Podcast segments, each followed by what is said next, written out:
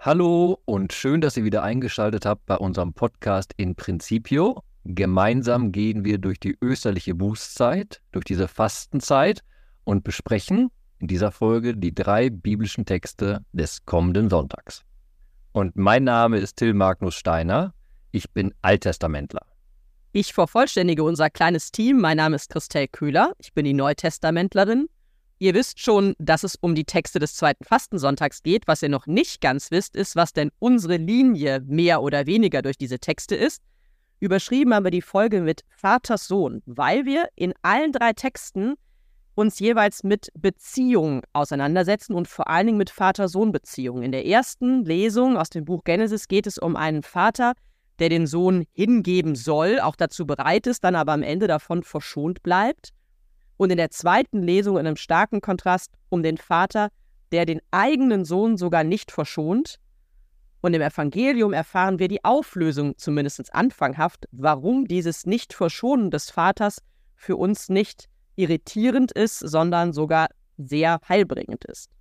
Jetzt hast du eben so schön formuliert, dass es im ersten Text, eben in dem Genesis-Text, darum geht, dass der Vater, wir reden hier von Abraham, seinen Sohn hingeben soll. Das hört sich irgendwie doch ein bisschen vereinfacht an. Da geht es um ein Menschenopfer. Ich habe schon darauf gelauert, dass du genau an der Stelle einschreitest und ich finde mit vollkommenem Recht, der Text ist total irritierend und der erste wirklich so große zentrale Satz oder die Eingangsszene ist ja schon irgendwie, also ja, du hast in deiner Auslegung, glaube ich, geschrieben, es geht ein bisschen um Kadavergehorsam, so macht es den Eindruck, aber Gott sagt Abraham, es steht auch drüber, Gott stellt Abraham auf die Probe und der sagt, hier bin ich im Sinne von, ich bin zu allem bereit. Und dann kommt eben dieser bahnbrechende Satz Gottes, der maximal irritiert. Man könnte am Anfang schon sagen, ja, wir begegnen nicht so direkt einem positiven Gottesbild, weil da tritt ein Gott auf, der Abraham auf die Probe stellt. Mal schon mal, hm, warum testet er ihn denn? Und dann kommt eben dieser krasse Satz, der uns wirklich auf den Weg schickt. Abraham hört von Gott die Aufforderung, nimm deinen Sohn, deinen einzigen, den du liebst, Isaac, Geh in das Land Moria und bringe ihn dort auf einem der Berge, den ich dir nenne, als Brandopfer dar. Brandopfer ist ein Ganzopfer, ein Opfer, das komplett verbrannt werden soll. Und dann ist ja auch noch Isaak der einzige Sohn, der übrig geblieben ist. Ein bisschen vorher hatte Abraham seine Magd Hagar mit Ismael weggeschickt. Also ist Isaak genau der Sohn, auf den sich alle Verheißungen, die Gott an Abraham gegeben hat, konzentrieren. Gott hat gesagt, deine Nachkommen werden zahlreich sein, aber der einzige Sohn, auf den all das zutrifft, ist jetzt Isaak. Wenn Gott also jetzt sagt, Opfer Isaak, dann klingt das völlig paradox in dem, wie Gott auch mit Abraham umgeht, finde ich. Und man könnte natürlich denken, ja, ja, Gott könnte einen Neuanfang danach schaffen, aber wir begegnen hier einem Abraham, der die Verheißung seines Sohnes bekommt, als er 100 Jahre alt ist, Sarah, als sie 90 Jahre alt ist. Also wenn dieser Sohn verloren geht, ist die Geschichte vorbei. Das ist doch komplett absurd. Es wirkt als das, das, das Wertvollste im ganzen Leben. Unabhängig von Abraham und äh, Sarah ist ja der Sohn. Und wenn der jetzt ermordet werden soll, dann ist doch alle Geschichte vorbei. Alle Hoffnung oder wie du sagst, alle Verheißungen sind verloren. Abraham scheint aber diese, diese Gedanken nicht so zu haben. Zumindest schildert uns der Text, Text nichts davon. Wir haben diese Eingangssequenz, die Aufforderung Gottes. Dann geht Abraham los, in der Lesung am Sonntag sind dann einige Verse ausgelassen, die Verse, in denen Abraham mit seinem Sohn auch spricht, sich auf den Weg macht. Das heißt, sie sind gemeinsam auf dem Weg. Und dann setzt die Lesung wieder ein mit, sie kommen an den Ort, an den Gott ihnen genannt hatte. Und Abraham baut einen Altar, er schichtet das Holz auf, er streckt seine Hand aus und nimmt das Messer und so weiter. Also der arbeitet quasi die Aufforderung Gottes Stück für Stück ab, ohne dass wir den Eindruck haben, der wehrt sich irgendwie innerlich oder äußerlich dagegen. Und deshalb schreibe ich in meiner Auslegung eben vom Kadavergehorsam. Es gibt keine Rückfrage, es gibt keinen Protest. Der Text legt uns praktisch nahe, Abraham bekommt den Befehl und Abraham führt den Befehl aus. Und das ist umso krasser, wenn man mal in der Bibel rechts und links guckt, weil natürlich verbietet das Alte Testament, zum, Buch, zum Beispiel im Buch Deuteronomium, ganz klar das Kindsopfer. Und eine wunderbare Stelle gibt es zum Beispiel im Buch Jeremia, Jeremia 19, 15. Da sagt Gott, sie, also die Bewohner Jerusalems, haben dem Baal Kulthöhen angebaut. um ihre Kinder als Brandopfer für den Baal im Feuer zu verbrennen, was ich nie befohlen oder angeordnet habe und was mir niemals in den Sinn gekommen ist. Vielleicht ist genau deshalb dieser erste Satz der Lesung, auch wenn er zu einem etwas irritierten Gottesbild führt, der wichtigste. Gott stellt Abraham auf die Probe. Zumindest für uns als Leser, die wir diese Geschichte ohnehin nicht miterleben, ist es tatsächlich ein Zeichen dafür, dass eben hier nicht in einer Art und Weise, die uns total befremdlich ist, eine Form von Opfer wirklich ähm, ja einen Kultstatus im wahrsten Sinne des Wortes ge ähm, gewinnen soll, sondern dass es hier um das geht, wo es am Ende auch ähm, angesprochen wird. Es geht um die Frage, fürchte ich Gott? Also bin ich bereit, in diese Beziehung mit Gott alles hineinzuwerfen? Und das alles ist eben symbolisiert in diesem Sohn, auf dem alle Verheißungen ruhen. So lese ich es zumindest. Ja, und eine schöne Übersetzung für diese Furcht wäre im Endeffekt noch die Frage des Vertrauens. Vertraut Abraham komplett darauf, dass selbst ein für uns Leser absurd wirkender Imperativ doch Sinn ergibt?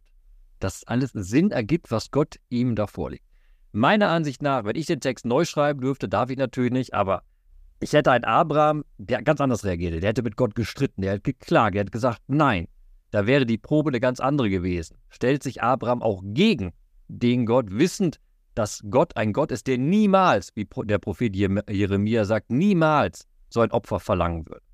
Aber der Text, wie du eben sagst hier, der möchte uns darstellen, dass Abraham unglaubliches Gottvertrauen hat und dieses Gottvertrauen eben nicht in den Tod führt, sondern dann, dramatisch beschrieben, der Engel Gottes da auftaucht, wirklich, ist auch wunderbar in der Kunst dargestellt. Man sieht oft, wie der Engel Gottes dem Abraham, der sein Messer schon hoch in den Himmel streckt, doch in den Arm greift und in letzter Sekunde dieses Opfer verhindert. Am Ende ist es ja doch ein Happy End. Eben nicht Isaak, der wertvolle Sohn, der Träger der Verheißung, stirbt, sondern es wird ein Widder auserkoren, der da durch die Gegend läuft und der wird als Opfer für Gott dargebracht. Mir ist bei dem Lesen des Textes auch noch der Gedanke gekommen, eigentlich an eine Psalmstelle, wo es eben heißt, dass die Wege Gottes, ich paraphrasiere jetzt mal, und die Wege des Menschen durchaus unterschiedlich sind. Vielleicht ist Abraham als Erzvater hier auch nochmal ein Beispiel dafür, dass er das, was uns vielleicht fehlt, hier schon verstehen kann oder zumindest ein Vertrauen darauf hat, dass diese Wege ganz unterschiedlich sind, aber vielleicht trotzdem die Wege Gottes ja auch für den Menschen immer zu Gutem führen sollen. Also das ist vielleicht so im Nachgang ein bisschen der Versuch, mit dem Text auch Frieden zu schließen, auch wenn er in seiner, in seiner Anfangssequenz, in der Idee, den Sohn erstmal auf den Scheiterhaufen zu legen, und bis dahin kommt es ja am Ende eigentlich auch, dass, ähm, dass man sich selbst ein bisschen mit diesem Text auch ähm, nochmal anders auseinandersetzen kann. Auch da stößt man an Verzweiflung, denn Isaac lässt sich da auf den Altar legen. Auch Isaac spricht kein Widerwort, als, als wäre alles selbstverständlich, als müsste alles genauso passieren. Aber ich stimme dir zu, irgendwo gibt es in dem Text doch ein Stückchen mehr Hoffnung. Und deshalb versuche ich jetzt mal, diese Hoffnung zu stärken. Leider ist diese Möglichkeit der Stärkung, die ich in dem Text sehe, am Sonntag nicht Teil der Lesung. Aber es ist doch interessant, dass in Vers 8, der nicht gelesen wird, Isaac eben logischerweise seinen Vater fragt, ja, wir gehen jetzt zu einem Opfer, aber wo ist denn das Opfertier? Die ehrliche Antwort wäre gewesen, ja, Jung, du bist mein Opfertier, gib mir deine Hand, lass uns fröhlich gehen. Natürlich sagt das Abraham nicht. Jetzt kann man sagen, okay, er lügt, äh, er lügt seinen Sohn an und sagt, ja, ja, Gott wird sich ein Opfertier ersehen. Aber man kann da vielleicht, und das ist die Lehrstelle, die mir so ein bisschen Versöhnung schafft mit dem Text, vielleicht weiß Abraham schon, eben, dass Gott sich wirklich ein Opfertier und kein Menschenopfer ausersieht, dass eben am Ende Gott noch eingreifen wird. Das ist natürlich hineingelesen, aber irgendwie, diese Linie gibt es doch auch, weil da haben wir dann zweiten, den zweiten Satz, der auch nicht Teil der Lesung ist. Er geht bis zu diesem Berg, wo er opfern soll, mit seinen Dienern. Und die Diener sollen dann unten bleiben. Und er sagt seinen Dienern, wir gehen hoch und wir werden wieder zurückkommen. Als wäre die Hoffnung ganz klar, ja, natürlich werde ich mit Isaac wieder umkommen. Man kann jetzt lesen als Abraham den großen Lügner oder als Abraham, der doch komplettes Vertrauen auf den Gott hat, der diese Verheißung ausgesprochen hat. Das sind irgendwie ganz schöne Textsignale, die du da aufzeigst, die vielleicht im ersten Moment ja untergehen, aber die irgendwie diesem Text nochmal so eine Linie drunter legen, die eine andere, die einen anderen Verstehenshorizont auch aufmacht, nämlich den, Gott handelt im Vertrauen, äh, Entschuldigung, Abraham handelt im Vertrauen auf Gott, der ihm ja schon so viel verheißen hat, was ja auch eingetroffen ist, ne? Diese späte Geburt des Sohnes und so weiter und so fort. Es gibt ja auch eine Grundlage, auf der der Abraham eigentlich auf Gott vertrauen kann, auch wenn es hier trotz und allem natürlich äh, irritierend ist, dieser, vor dieser Aufgabe gestellt zu sein. Ich glaube, als Leser kann man sich da ein bisschen mit Abraham identifizieren, was du gerade gesagt hast. Man kommt mit diesem Gottvertrauen, man weiß von den Verheißungen, die wunderbare Geburt. Als Leser startet man in die Geschichte und sagt, die kann nicht blutig enden. Da muss irgendwo der Twist kommen. Da muss irgendwo doch Gott sich zeigen als der Gott, auf den man vertrauen kann. Was am Ende auch passiert. Jetzt würde ich gerne schon mal in die zweite Lesung rüberschauen. Denn wir haben da ja tatsächlich eine Lesung, wo es genau um das gleiche, also um die gleiche Grundfrage geht. Wie ist das denn mit der Opferung des eigenen Sohnes? Genau, dann lass mich direkt die Brücke schlagen, indem ich daraus zitiere. Wir hatten eben einen Vater, der aufgerufen wird, seinen Sohn hinzugeben, zu opfern. Und dann greift Gott bzw. der Engel des Herrn im letzten Moment an, ein. Und jetzt in der zweiten Lesung aus dem Römerbrief, Kapitel 8, heißt es, er hat seinen eigenen Sohn nicht verschont, sondern ihn für uns alle hingegeben. Dieser Satz ist der zweite Satz der Lesung. Und es ist tatsächlich, er hat seinen eigenen Sohn nicht verschont, sondern ihn für uns alle hingegeben, ist die Antwort auf eine Frage, die sich nicht nur der Paulus, glaube ich, stellt, sondern die gesamte Gemeinde, der er schreibt und wahrscheinlich auch sehr, sehr viele Christen in seiner Zeit und bis dann in unsere Zeit hinein. Und ich finde jetzt erstmal, wenn man den diese Frage aus dem Kontext rausreißt, ist es ein bisschen eine gefährliche Frage. Das ist Gott für uns, wer kann denn dann gegen uns sein? Mit so einem Satz kann ich super in einen Krieg ziehen, will ich aber gar nicht, ne? Es ist die Erfahrung der Gemeinden und die Erfahrung, die am Ende ja Paulus selber auch in seinem Leben mehrfach gemacht hat und die er auch immer wieder nach vorne holt. Ich erlebe unglaublich viel Bedrängnis, Hindernisse, Gefahren etc. Aber ich kann mich darauf verlassen. Ich habe ein Vertrauen darauf, dass Gott mit mir ist. Und da ist es eben dann vielleicht auch schon der Twist, nicht von diesem Kriegsgott zu denken, der mit mir in jede sinnlose Schlacht auch zieht, sondern es ist ein Gott, der mich auf meinen Wegen begleitet. Also ist Gott für uns, könnte man vielleicht auch sagen, ist Gott mit uns? Wer, ja, also wer ist dann gegen uns? Also wer stellt sich gegen uns? Wer kann gegen uns auch bestehen? Wirklich das Vertrauen, dass das eigene Leben in Gottes Hand ist in Gottes Hand wohl behütet ist. Denn diese Frage am Anfang, die einleitend ist, in dieser Frage liegt ein Rückverweis auf den Propheten Jesaja und eins der Gottesknechtslieder da. Der Gottesknecht ist ja eine fast machtlose Person, die ja selbst auch leidet für Gott. Und wir finden da in Jesaja 50 eben die Aussage vom Gottesknecht: Er, der mich freispricht, also er Gott, der mich freispricht im Gericht, ist nah. Wer will mit mir streiten? Also wenn man genau sagt, wenn doch der große Richter auf meiner Seite ist, nicht auf meiner Seite im Parteiischen, sondern er ist der, der das Recht durchsetzen wird und ich stehe doch auf der Seite des Rechts. Wen soll ich dann noch fürchten? Und ich glaube, beim Römerbrief muss man dann auch noch mit bedenken, einerseits diese Jesaja-Stelle, den Gottesknecht, aber eben auch vorher die Feststellung einfach, dass wir klar sagen können, wir sind doch Kinder Gottes. Und wenn Gott der Vater wirklich unser Vater ist, auf unserer Seite ist, wen haben wir da zu fürchten? Die Situation des Römerbriefes ist ja vielleicht auch noch im Hintergrund mitzudenken, dass Paulus hier an eine Gemeinde schreibt, die er selber nicht persönlich kennt bislang, aber auch an eine Gemeinde, die tatsächlich in Rom aufgrund dieser Nähe zum politischen Epizentrum der Macht durchaus das ein oder andere schon erlebt hat. Also wir wissen, dass die jüdische Gemeinde ähm, durchaus äh, Probleme hatte in, in Rom und vor allen Dingen auch die christliche Gemeinde ja in Rom Probleme hatte, unter anderem weil also auch mit der jüdischen Gemeinde, aber auch durch die römischen Herrscher dort. Und an der Stelle tatsächlich sich auch wirklich für die Gemeinde ganz konkret die Frage stellt, also wie gehen wir denn um mit denjenigen, die uns anklagen in Vers 33, mit denjenigen, die uns versuchen zu verurteilen in Vers 34? Und Paulus sagt, ist Gott für uns, wer ist dann gegen uns? Also wenn doch Gott mit uns ist, wie können uns all die anderen Mächte am Ende etwas anhaben? Und zwar am Ende meint auf ewig hin. Dass sie einem im Moment etwas anhaben können, dass es Märtyrer gegeben hat, auch in dieser Zeit, das ist völlig klar. Aber es gibt ein Grundvertrauen und das hat etwas genau mit diesem Vers 32 zu tun. Diese Motivation in die Ewigkeit hinein, wie man es vielleicht nennen kann, wird auch ganz krass dann deutlich, wenn man den zweiten Teil von dem Vers liest, den ich eben, zitiert hatte. Also wir hatten ja in Vers 32, er hat seinen eigenen Sohn nicht verschont, sondern ihn für uns alle hingegeben. Und dann geht es weiter. Und da ist eine Motivation, da ist ein Superlativ drin. Wie sollte er uns mit ihm nicht alles schenken? Alles. Was bedeutet dieses alles da? Tatsächlich, dass es eigentlich nichts gibt, was Gott uns vorenthält.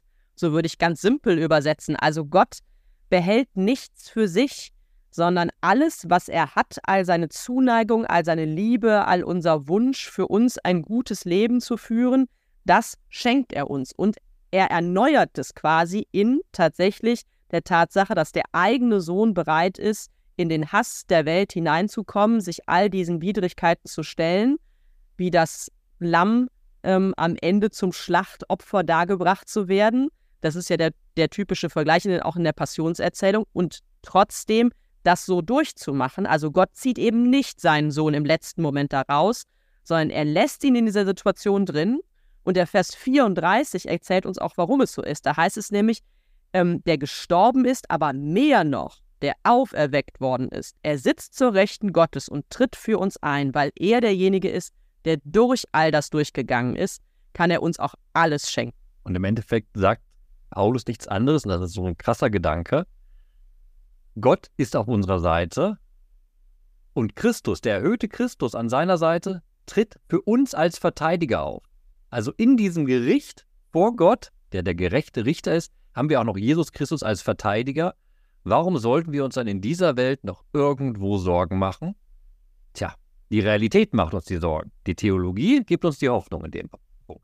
Was ich so schön finde, ist, dass das irgendwie, wenn man jetzt nochmal auch auf Liturgie guckt, ja der Grund ist, warum wir auch wirklich Fürbitte halten und warum wir diese Fürbitte auch ganz oft eben an Jesus Christus adressieren, weil wir sagen, er, der gestorben und auferweckt worden ist, er ist ganz nah bei Gott. An ihn, der uns vielleicht auch, weil er eben auch Mensch war, so nah ist, können wir all diese Bitten so aussprechen.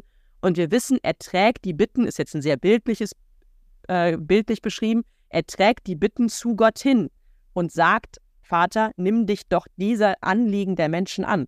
Und das ist irgendwie eine ganz schöne Grundidee, die hier auch in den Text gepackt wird. Wir haben sozusagen einen kurzen Blick in den Himmel, der uns dieses Paradox vor Augen führt, dass eben Gott seinen eigenen Sohn hingegeben hat, nicht verschont hat. Und das hat ihn dazu gebracht, dass er nun Verteidiger für uns ist. Er ist erhöht worden aus diesen Niederungen, aus dem Tod hoch und steht jetzt für uns ein, weil er eben ein, ein Geschenk geworden ist. Sein Tod ist ein Geschenk für uns. Das allerdings muss man erst verstehen, um den ganzen Rest irgendwie auch richtig in den Kontext zu setzen. Und damit kommen wir vielleicht zum dritten und letzten Text, zum Evangeliumstext. Am zweiten Fastensonntag traditionell die Erzählung von der Verklärung Jesu. Auch da geht es um einen Sohn, aber es geht vor allen Dingen darum, wie man das, was in diesem Text passiert, richtig verstehen kann. Und da gibt es viele Fragen, die sich aufwerfen, nicht nur für uns, sondern auch für die Jünger, die das miterleben. Und das Highlight des Ganzen ist ja erstmal diese Wolke, die da auf einmal auftaucht in der ganzen Szenerie. Und da sind wir wieder beim Thema des Sohnes, dass nun den drei Jüngern auch nochmal verkündet wird.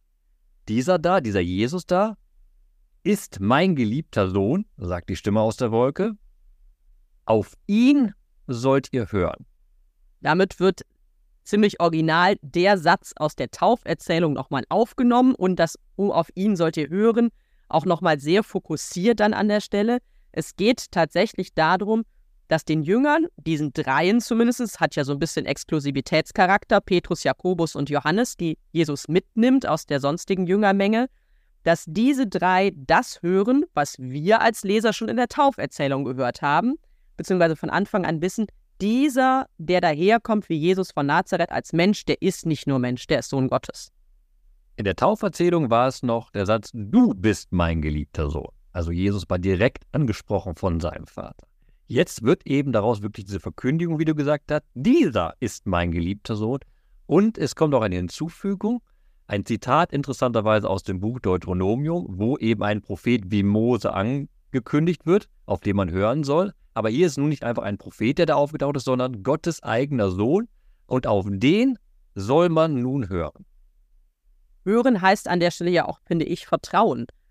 Das ist das, was das Volk Israel mit Mose erleben wird, immer wieder neu ihm vertrauen zu müssen in all diesen Unwägbarkeiten ähm, des Durchzugs durch, äh, durch das Rote Meer und so weiter und so fort. Also es geht immer um das Thema Vertrauen und auch hier geht es darum, das ist mein Sohn, auf ihn müsst ihr auch vertrauen. Und eigentlich bietet sich die Szene der Verklärung wunderbar dazu an, Motivation zum Vertrauen zu schaffen. Weil was passiert da? Da bricht doch Himmel auf und auf einmal zeigt sich das, was erst an Ostern wirklich offenbar wird. Allerdings am Ende der Szene ist Verwirrung bei den Jüngern da und sie verstehen die Welt nicht mehr. Das finde ich total spannend. Also es das heißt ja dann, während sie den Berg hinabstiegen, gebot er ihnen niemandem zu erzählen, was sie gesehen hatten. Und dann, bis der Menschensohn von den Toten auferstanden sei.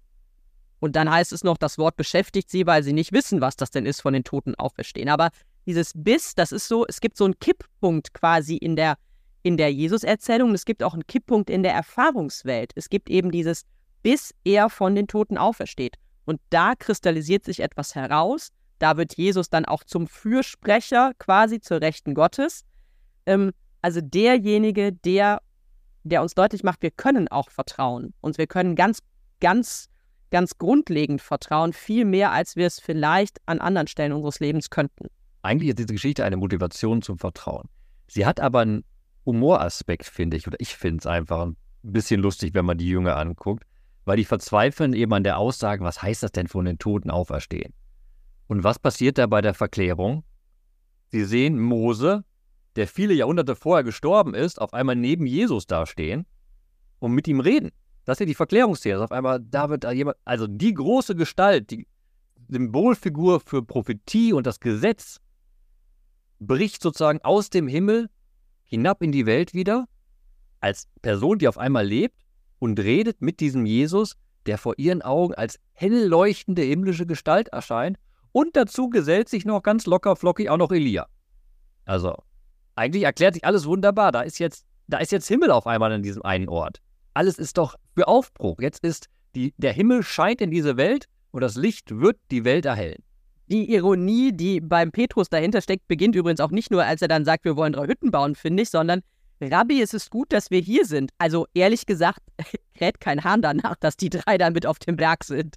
Ja, und im wahrsten Sinne des Wortes mit dem kräht. Weil die braucht es nicht eigentlich. Ja, das, was sich da abspielt, ist ja so entrückt, verwandelt, spielt wirklich in einer anderen Sphäre, kann man vielleicht sagen.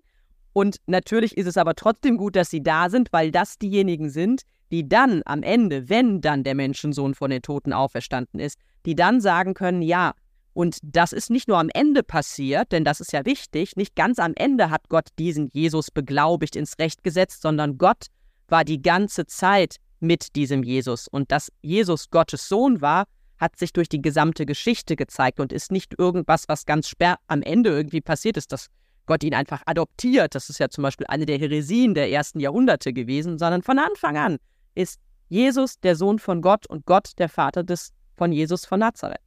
Aber das Evangelium lehrt uns auch gleichzeitig, dieser Petrus, der jetzt sieht, dass Jesus zur himmlischen Sphäre gehört, er ist auch derjenige, der nachher seinen Meister und Rabbi verleugnen wird. Weil er, auch er, erst alles verstehen kann nach Ostern.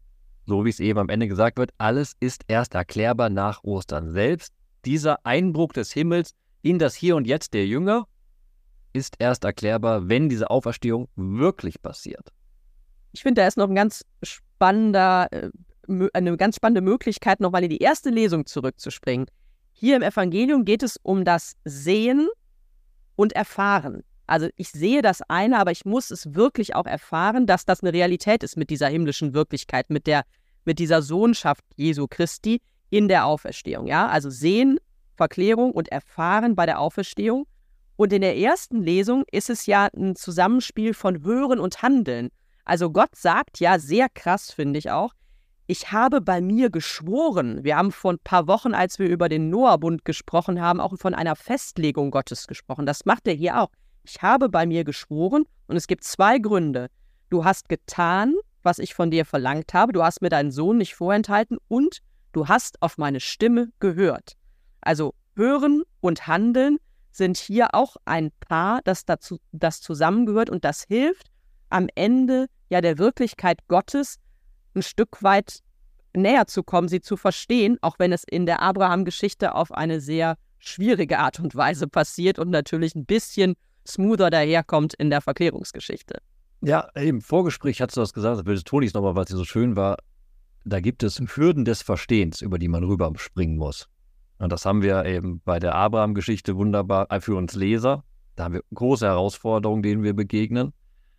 Wir haben das beim Evangelium, wo die Hürden also ein bisschen mehr sogar bei den Jüngern eigentlich zu suchen sind, die die Situation falsch deuten mit den Hütten, die sie auf einmal bauen wollen, obwohl sie doch vorher im Kapitel gehört hatten, Jesus muss zum Sterben gehen. Er ist nicht in der himmlischen Herrlichkeit. Er muss am Kreuz enden. Oder eben auch diese Hürde des Verstehens in der zweiten Lesung, wo eben diese Realität so ganz anders scheint als das, was die Theologie uns sagen möchte, wo die Hoffnung geschaffen werden soll, eben durch den Glauben. Und wo es eben auch diese Motivation braucht, ist Gott für uns, wer ist dann gegen uns, alles wird gut, vertraut drauf. Ich wäre jetzt eigentlich auch schon ein bisschen so weit, mal was zu meinem Sonntagsvers zu sagen. Ich weiß nicht, wie es dir geht. Äh, ich bin ganz gespannt, was du sagen möchtest. Sehr gut. Dann hast du noch einen Moment Zeit zu überlegen, was du mitnimmst. Ich habe mich tatsächlich nämlich auch gerade nochmal umentschieden. Ähm, ich nehme den letzten Vers des Evangeliums mit. Dieses Wort beschäftigte sie und sie fragten einander, was das sei, von den Toten auferstehen. Nicht nur, weil wir uns natürlich jetzt irgendwie auf Ostern hinzubewegen und uns deswegen diese Auferstehungsfrage natürlich auch irgendwie beschäftigt, hoffe ich zumindest. Ähm, das Spannende ist ja, und das ist ein Gedanke, den, den ich eben auch schon mal im Gespräch, glaube ich, hatte, wir denken ja so ein bisschen hier vom Ende her. Ne? Also die Jünger sollen, müssen bis zum Ende der Jesus-Geschichte eigentlich warten, bevor sie richtig verstehen können, was davor passiert ist. Und deswegen ist es auch klar, dass irgendwie es zu diesem sich damit beschäftigen und einander fragen kommt, zu einer Form des etwas Brüchigen auch Verstehens. Und für uns ist das ja auch so, weil wir tatsächlich dieses Existenzielle, was ist denn von den Toten auferstehen? Was meint denn, dass das Leben siegt und dass der Tod nicht das letzte Wort hat, weil es etwas ist, was wir immer wieder neu im Alltag einholen müssen.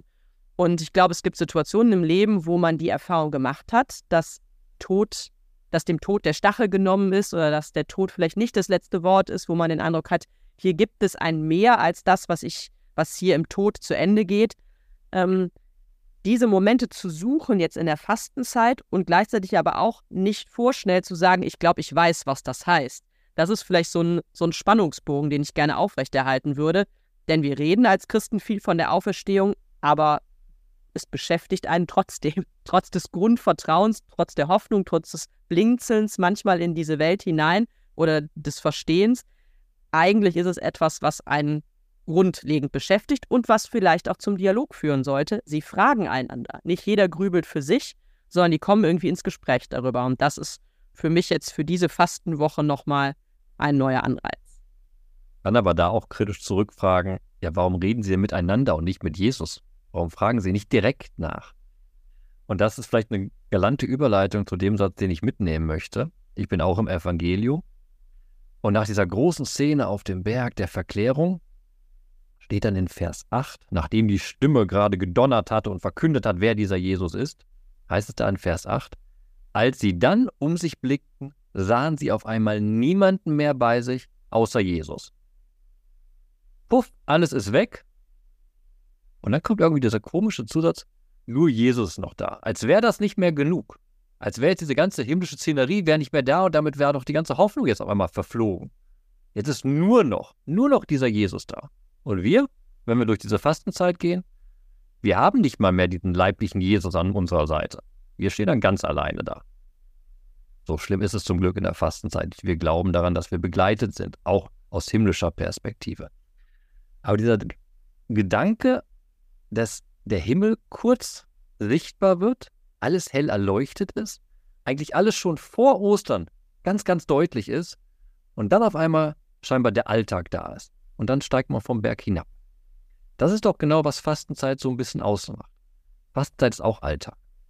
Äh, auch wenn wir fasten, haben wir unseren normalen Arbeitsalltag. Alles geht normal weiter. Und wir sind, beschäftigen uns wahrscheinlich viel mit dem Bußthemen, dem Umkehrthemen etc. Aber auch in der Fastzeit ist der Blick doch die ganze Zeit auf Ostern und auf dieses Aufbrechen des Himmels in die Welt hinein ausgerichtet. Und das zu bedenken, dass dieser Alltag, dieses nur Gott, nur Jesus ist noch da. Es ist nicht so. Es ist alles immer schon diese Verklärung. Es ist immer alles schon dieser Einbruch der himmlischen Gestalten, dieses Aufscheinen in diesem Moment, das doch dauerhaft ist, das eben nicht verpufft. Auch in der Fastenzeit, auch wenn wir noch nicht Ostern feiern. Aber Ostern feiern wir das und im Endeffekt feiern wir das jeden Tag, weil Ostern unser ganzes christliches Leben bestimmt. Jetzt haben wir euch mitgenommen in eine Vater-Sohn-Beziehung in allen drei Texten mitgenommen in himmlische Höhen, aber auch in der große Vertrauensfrage und irgendwie auch ein Realitätscheck. Vielen Dank, lieber Tilda, für deinen Vers. Jetzt sind wir natürlich gespannt, was euch denn beschäftigt an den Texten. Was nehmt ihr mit? Wie immer habt ihr die Chance, unten, wenn ihr auf die Show Notes klickt, dann rüber zu springen ins Facebook, in unseren Facebook-Account und dann eben auch dort ein bisschen zu kommentieren. Wir freuen uns über eure Anmerkungen, Fragen und über das, was ihr eben mitnehmt. Von unserer Seite verbleibt noch zu sagen, viel Freude beim Bibellesen und vor allem beim Bibelentdecken.